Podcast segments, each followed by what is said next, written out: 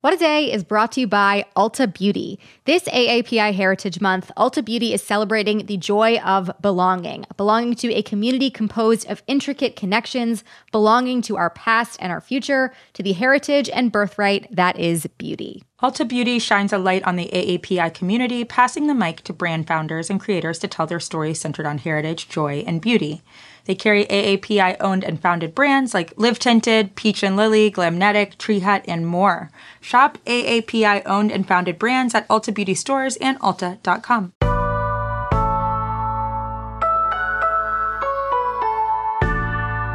It's Wednesday, May 25th. I'm Gideon Resnick. And I'm Priyanka Aribindi, and this is What a Day. We're going to jump straight into our show today because there is a lot going on that we want to tell you about. There was yet another mass shooting in the U.S., this time at an elementary school in Texas, just two days before its students were set to go on summer break. It happened yesterday in the town of Uvalde, Texas, which is just 85 miles west of San Antonio. According to the Texas Department of Public Safety, an 18 year old gunman walked into Robb Elementary and killed 19 children, along with at least two teachers. And officials say uh, they expect the death toll to rise with additional victims hospitalized but in critical condition. This is the deadliest shooting in an elementary school since Newtown, which is unfortunately, unfathomably, a real comparison that we can draw living in the United States of America. Yeah, yesterday really was a nightmare. The ages and identities of all the victims are unknown at the time of our recording at 9:30 p.m. Eastern on Tuesday night because their families are still being notified. But Pete Arredondo, the police chief of the Uvalde Consolidated Independent School District, said that Robb Elementary students are between the second and fourth grades. Children at that grade level are typically between the ages of 7 and 10 years old. The school is 90% Hispanic according to the state's data. The gunman was shot and killed by police. He has been identified, but Weon Wad will not say his name to give him any notoriety. But Governor Abbott said that the gunman, who was also a student at the nearby high school, had shot his own grandmother shortly before entering Robb Elementary. Authorities say he acted alone, but have not identified his motive. In the wake of the shooting, President Biden ordered federal buildings to lower their flags yesterday in honor of the victims. He also said this from the White House last night. There's a lot we don't know yet there's a lot we do know. The parents who will never see their child again, never have them jump in bed and cuddle with them. Parents will never be the same. To lose a child is like having a piece of your soul ripped away. There's a hollowness in your chest. You feel like you're being sucked into it and never going to be able to get out. Suffocating. It's never quite the same. it's a feeling shared by the siblings and the grandparents and the family members and the community that's left behind. Biden went on to say, quote, when in God's name are we going to stand up to the gun lobby? Yeah. I think that is a question that has been asked and answered every day for at least a decade uh, of my life so far. Yeah, it's really moving to hear him speak about this, seeing as that's an experience losing a child that he's been through. You can kind of hear it in his voice and, and the way he speaks about it. Just nothing like it. Um, the shooting has also reawakened widespread outrage over the failure by Republican lawmakers to take action on gun control. Democratic Senator Chris Murphy of Connecticut, who is from the district where the Sandy Hook Elementary School shooting took place, had this to say to his colleagues on the Senate floor yesterday. Our kids are living in fear every single time they set foot in the classroom because they think they're going to be next. What are we doing? Why do you spend all this time running for the United States Senate? Why do you go through all the hassle of getting this job, of putting yourself in a position of authority? If your answer is that as this slaughter increases, as our kids run for their lives, we do nothing. What are we doing? A lot of nothing. In the coming days, we'll also plan to talk with activists about the overwhelming number of mass shootings in the U.S. from Buffalo, New York, to Laguna Woods, California, to Uvalde, Texas. According to the way the Gun Violence Archives tallies up mass shootings, this event in Texas was number 212 in just this year alone. We're going to put some resources in our show notes so you can get involved to push your own lawmakers into making gun control a priority. You can ask them how many dead children is acceptable to each and every one of them. And if you live nearby Uvalde, how you can help donate blood. Yeah. We're going to turn now to another story. Today, President Biden is expected to issue an executive order on federal police reform. It's no coincidence that this is happening now. Today is the two year anniversary of the death of George Floyd who was murdered by police in Minneapolis back in 2020, setting off a worldwide movement against racism and for police reform. Yeah, so what specifically does this order include? Yeah, there are a number of things that are included in this executive order. Most notably, it will direct all federal law enforcement agencies to revise their use of force policies. It will also create a national registry of officers who have been fired for misconduct use grants to encourage state and local police departments to tighten restrictions on chokeholds and no knock warrants, and it will restrict the transfer of military equipment to law enforcement agencies. And so, how long has this actually been in the works here? Yeah, a while, as you can imagine. We've been talking about this for two years at least on this broader scale. You may remember Biden pushing Congress to pass comprehensive police reform legislation. It was called the George Floyd Justice in Policing Act. Like so many things that seem to make sense to a lot of us, um, this obviously did not get bipartisan support in our Congress.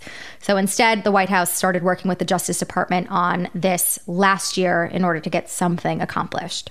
Yeah, so speaking of uh, the Justice Department, this past Friday, they also released their new use of force policy. So tell us a little bit more about what's in that. Yeah, so this is actually the first time in 18 years the DOJ has updated its use of force policy. The biggest change is that the policy now explicitly states that federal officers and agents must step in if they see other officers using excessive force and that they must give or call for medical aid in situations where it's needed. Very easy to see how those policies connect directly directly back to George Floyd and the way that he was murdered. As I said earlier, this is the first time that they've updated those use of force policies in 18 years, but they've also made incremental changes in the past few years, like banning chokeholds and carotid restraint maneuvers unless deadly force is authorized, and limiting the use of no knock warrants, like the one that was used in the police killing of Breonna Taylor. The policy applies to all of the agencies under the Justice Department, which includes the FBI, the DEA, ATF, and U.S. Marshals Service. But we should note that federal officers aren't really the ones involved in these high profile cases of police brutality and murder against people of color. That is typically local and state police officers doing those things. Right. I sort of had that question as to how expansive an impact this could be. So, right. how are people responding to this and the executive order? Yeah, it feels increasingly difficult for lawmakers to land on anything that people are happy about these days. A lot of progressive activists wanted more limits and more accountability here. The administration actually took out language that would have only allowed the use of deadly force, quote, as a last resort when there is no reasonable alternative. In other words, only when necessary to prevent imminent and serious bodily injury or death. That is once again, the part that was on the cutting room floor here, that is like not even the standard, which is crazy. Uh, but we also have Republicans, on the other hand, who are using, you know, a rise in crime in some cities to drum up fear and to call for more law and order, quote unquote. So I can't imagine that they are too happy about any of this. Yeah, and in the midst of all of this, to get an early perspective on the expected order, particularly from Minneapolis, where George Floyd was murdered, I also reached out to Minister Janae Bates. She was the communications director for the Yes for Minneapolis campaign, which tried and failed last fall to pass an amendment that would have replaced the Minneapolis Police Department with a new Department of Public Safety.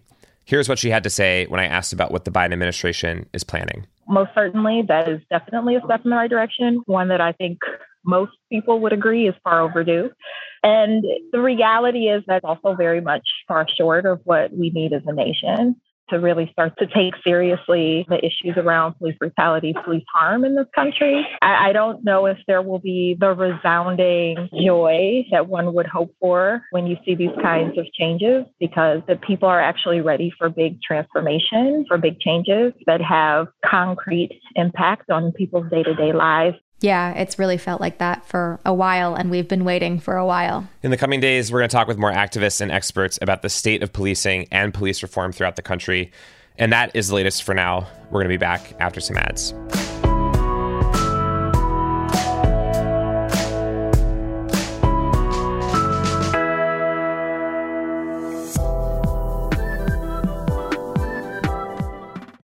What a Day is brought to you by Bouqs. This Mother's Day, give mom her flowers. She absolutely deserves the best, and that's why you should send her farm fresh flowers from Bouqs. That's short for bouquets.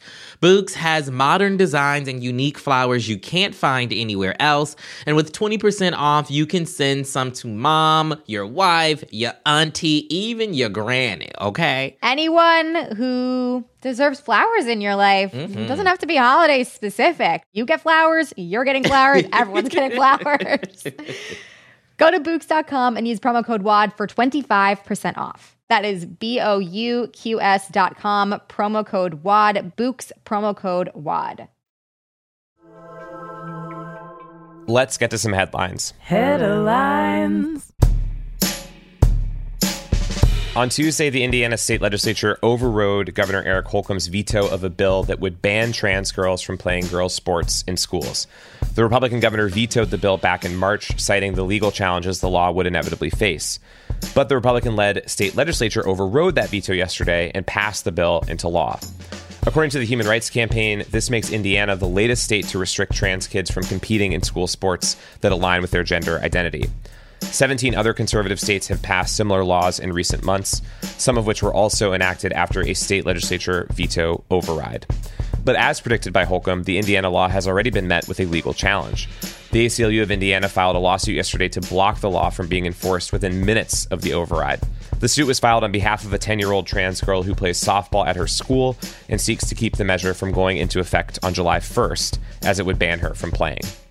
Babies might finally be back in style. After declining by an average of 2% annually for seven years, the national birth rate rebounded in 2021, according to a new report from the CDC. 3.6 million babies were born in the US last year, marking a 1% increase over the previous year. The greatest uptick in fertility was recorded among mothers in their 30s, who are more likely to be financially stable and in committed relationships than younger folks.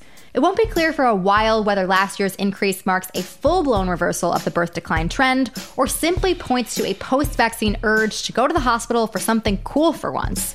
Experts generally consider the change to be modest and nothing to get too excited about. Um, but as far as what's been driving birth rates down in the longer term, the reasons are exactly what you'd expect. Millennials are drowning in debt, they face soaring costs for housing and childcare, and many of them are prioritizing education and work over starting families. Yeah, makes sense. Pay attention to this next headline if you have plans to fabricate reasons to declare an unnecessary war. An Iraqi national was arrested this Tuesday for plotting to assassinate George W. Bush. Wow. Uh, according to the Justice Department, Shahab Ahmed Shahab Shahab was attempting to smuggle a team of seven into the United States to kill the former president. Shahab and his collaborators considered Bush to be responsible for killing thousands of Iraqis and tearing apart the country. Shahab, who is based in Ohio, claimed his role was, quote, to locate and conduct surveillance on former President Bush's residences and or offices and obtain firearms and vehicles to use in the assassination. The plot was uncovered through informants exchanging information with Shahab on WhatsApp. Shahab was convinced that his WhatsApp account was secure, but was unaware that some of his contacts were feeding info to the FBI. In one secretly recorded conversation, the suspect claimed to have previously smuggled two members of Hezbollah into the United States for $50,000 each. It's 2022. Assume nothing is secure. That just feels like a safe assumption to me. Right. Don't put this stuff on text. Ay, ay, ay.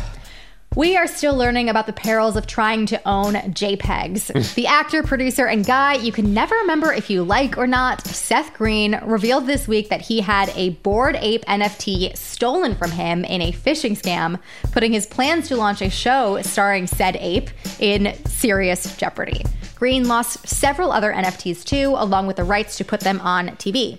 If you thought that the whole point of NFTs was that they couldn't be stolen, well, you just don't get it. Guess not. It was reported last month that a hacker posted a phishing scam onto the Bored Ape official Instagram that managed to swipe 13 NFTs with a total value of around $3 million.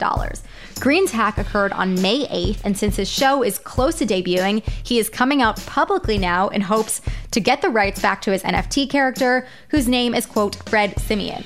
Here is how Green summed up his ape friend Fred's disappearance. He said, quote, days before he's set to make his world debut, he is literally kidnapped. Once again, this is just like an image on a computer.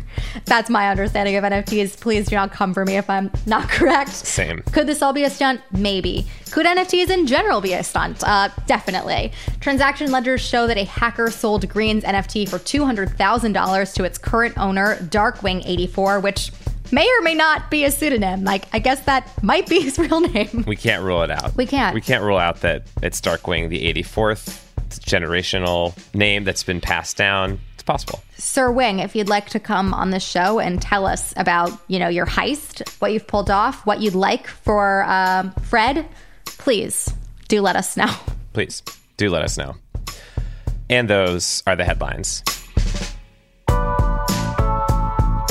That is all for today. If you like the show, make sure you subscribe, leave a review, and tell your friends to listen. And if you're into reading and not just the book, protecting your NFTs for dummies like me, What a Day is also a nightly newsletter. Check it out and subscribe at crooked.com slash subscribe.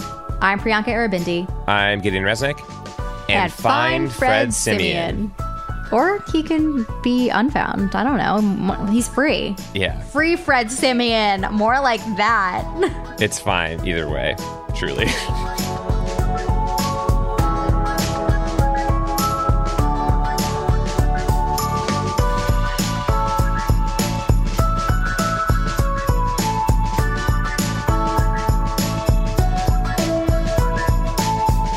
What a Day is a production of Crooked Media. It's recorded and mixed by Bill Lance. Jazzy Marine and Raven Yamamoto are our associate producers. Our head writer is Jon Millstein, and our executive producers are Leo Duran and me, Gideon Resnick. Our theme music is by Colin Gilliard and Kashaka.